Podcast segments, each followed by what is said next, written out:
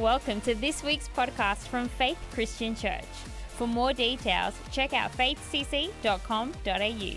We hope you enjoy this message. This is Vision Sunday. We're going to be talking about over the next 12 months and five years. Come on, who knows that God has got a great vision for this church?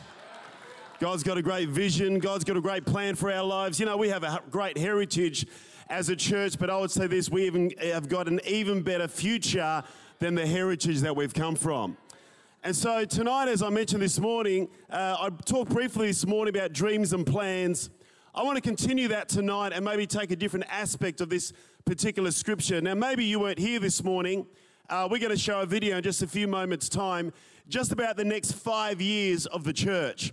And you know, since I've come into the life of the church many years ago, probably about 10 years ago now, every year we've had a different vision and different focus. And, you know, God has been good to us. We've been able to achieve a lot over the number of years that we've been here.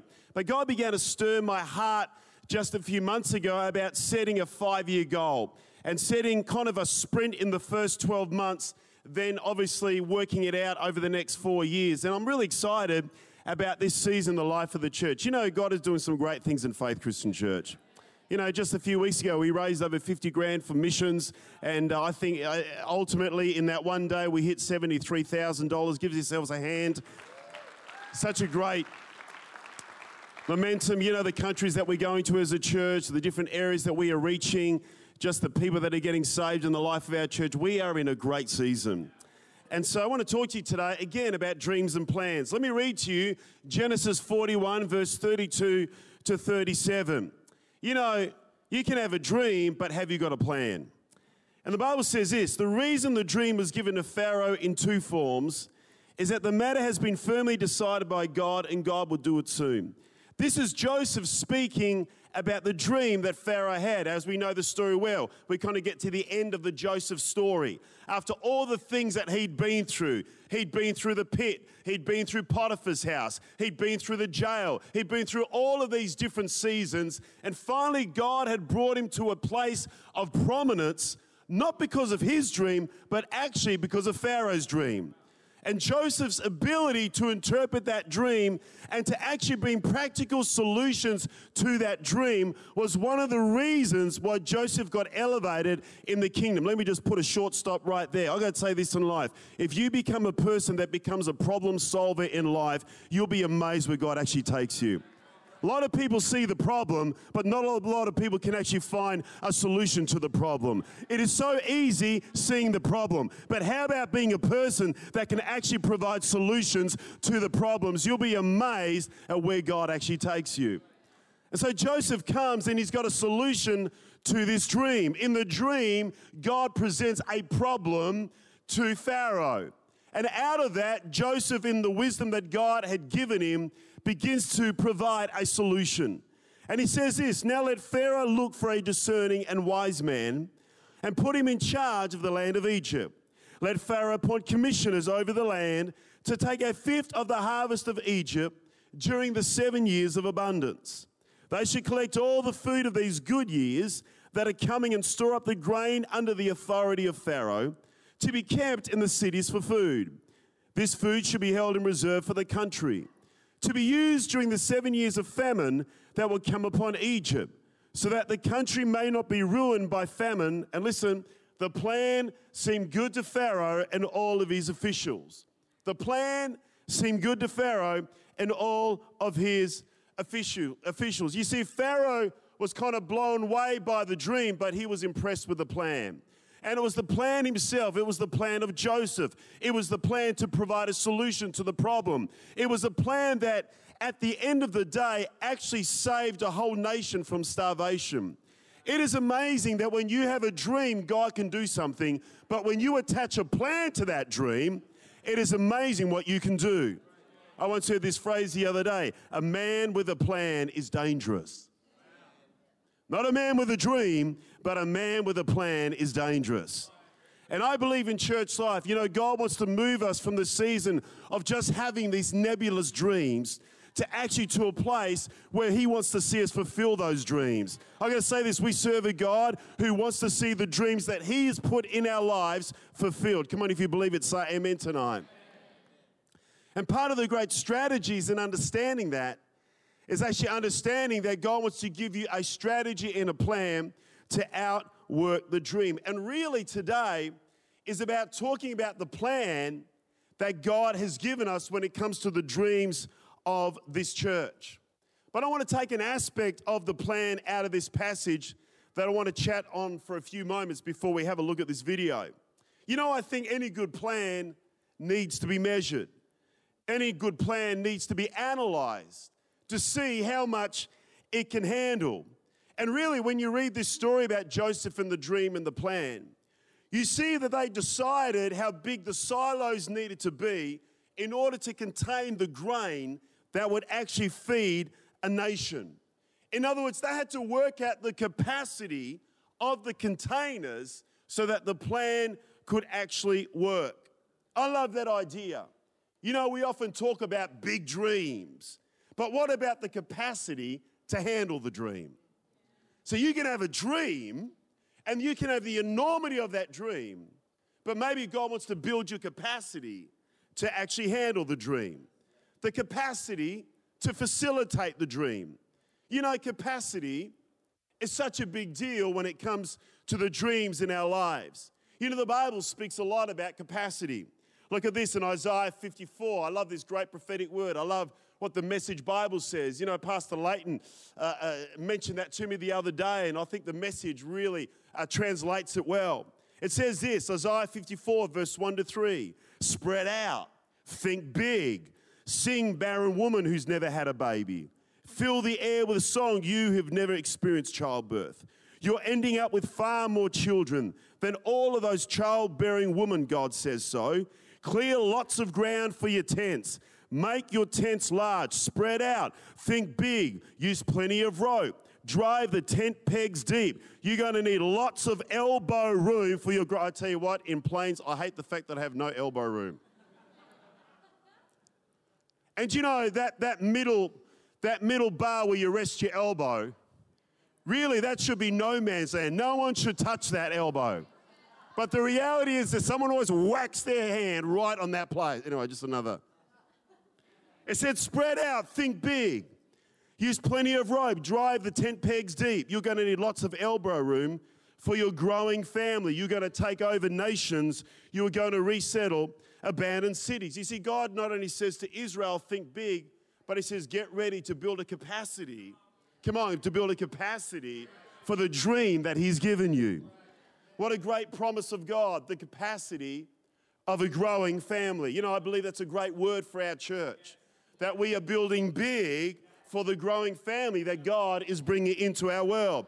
You know, Pastor Michael Raj said this morning that in the Casey campus, the second service was absolutely jam packed. There was absolutely no more room. I tell you what, Michael Raj himself, the way he moves about, he needs a lot of elbow room. so Sometimes Michael Raj just worships like a chicken, you know. No. You know, Michael, every time you come up on stage and pay everyone else out, maybe it's actually your time.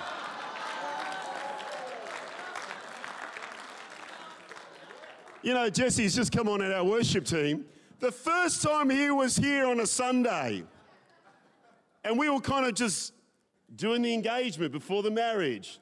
Just the intro. There he was, Michael Raj, paying Jesse out. I'm surprised he came back, Jesse. Miracle from heaven. It's a great word for our church to increase the capacity of our campuses across Melbourne. You know, every time that we've increased capacity, we've grown. Began to think about when Casey went from a school hall to a leased building, they grew. Begin to think about Chatswood when they went from the, the shopping centre into a leased building, they grew. Began to think about Lynbrook, now going to double services, they grew. So we can talk about church capacity, but what about your personal capacity? See, I realize this in life that whenever God speaks to us as a church, there's something that you can take home and you can believe for your own life. I love what the Bible says about King Solomon. We speak about him in terms of wisdom. And I mentioned this the other week, but 1 Kings 4, verse 29, in the King James version, says, And God gave Solomon wisdom and understanding exceeding much and a largest of heart, even as the sand that is on the seashore. Listen, church, we often speak about the wisdom of Solomon, but what good is wisdom if you don't have a largest of heart to actually outwork what God is actually doing up here in your own mind? And we see with Solomon that God gave him both. He gave him wisdom, but he gave him a largeness of heart. You know, there's many intelligent people around in the world, but they just have a smallness of heart, a smallness of compassion, a smallness to help other people. They're so prone to getting offended. They're so prone just to getting annoyed and ticked off that even though they've got all the solutions in their mind, they just can't outwork because they have a smallness of heart. I pray that, I pray that God raises us as a church that we not only have wisdom and insight and godly understanding, but there is a largeness of heart on the inside, a compassion on the inside, a love for people on the inside. What about a capacity just not to get offended? An unoffendable generation. It doesn't matter what you say to me. It doesn't matter the way you treat me. You know what? At the end of the day, my God is bigger than your response to me, and my capacity comes from Him. It doesn't come from you. We see here that God gave Solomon the lot, a largeness of heart. But look at the result of his capacity. And this is what I want to leave with you is before we show this video. 1 Kings 4, verse 25. Preceding verses before, verse 29. During the lifetime of Solomon, all of Judah and Israel lived in peace and safety. Look at this. From Dan in the north to Beersheba in the south, each family had its own home and garden. A large capacity brings peace into your home. A large capacity brings safety to your family. A large capacity brings you to a place that you can actually handle life for. And the reality is this is that the whole nation of Israel was blessed because the leader had a largeness of heart and a largeness of wisdom. Let me say this you, as the leader in your home, you as a leader in your workplace, if you want to live in peace and safety, if you want to be in a place that you're not just always putting out fires, often it's not about the circumstances that surround you, but it's about you growing in your capacity so that you can handle the stuff that comes your way. And you know, it's interesting, out of all of the kings, even King David, it couldn't be said of that. But Israel went through an incredible season of just peace and safety and comfort and blessing. You think about all of our technology today and all of our financial system today. Let me put that scripture up again. We can't say, as it says there, that every family had its own home and garden. And we talk about the wealth of this generation, and we talk about the technological advances of this generation, and we talk about being more efficient in this generation, but still we just can't get that one right that every family has a place to sleep, every family has a place that they can actually rest. And yet Solomon actually achieved that goal. Why? Because there was a capacity on the inside. A capacity. Think about capacity in terms of what it can do in your life. His capacity for wisdom produced this. Peace, safety, people being blessed. Such a powerful thought. Personal capacity, emotional capacity, capacity to handle pressure. What about a capacity to pray to seek God? I love what the dictionary says when it describes capacity. It says the ability to receive or contain. The ability to receive or contain.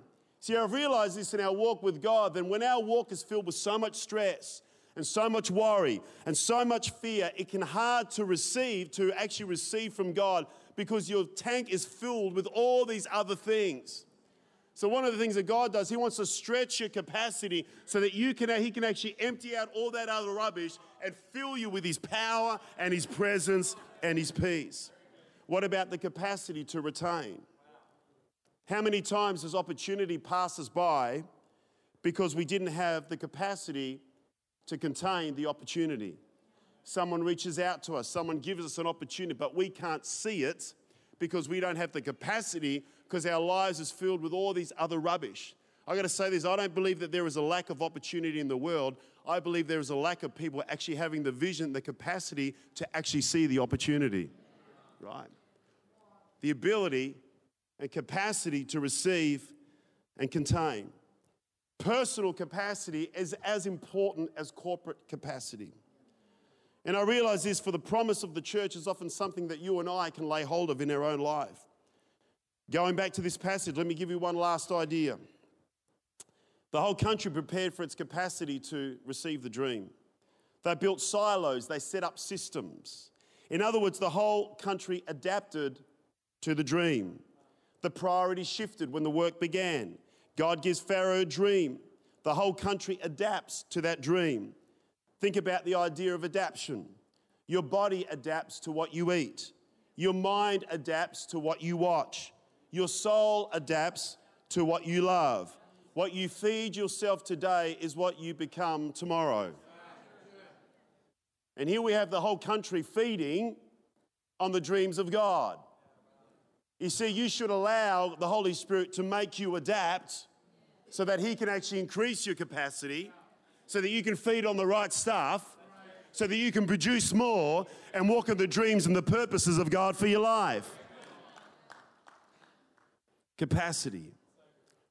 The dream will serve you if you plan for the dream. And this vision is about enlarging the church, but it's also about enlarging your own life as well.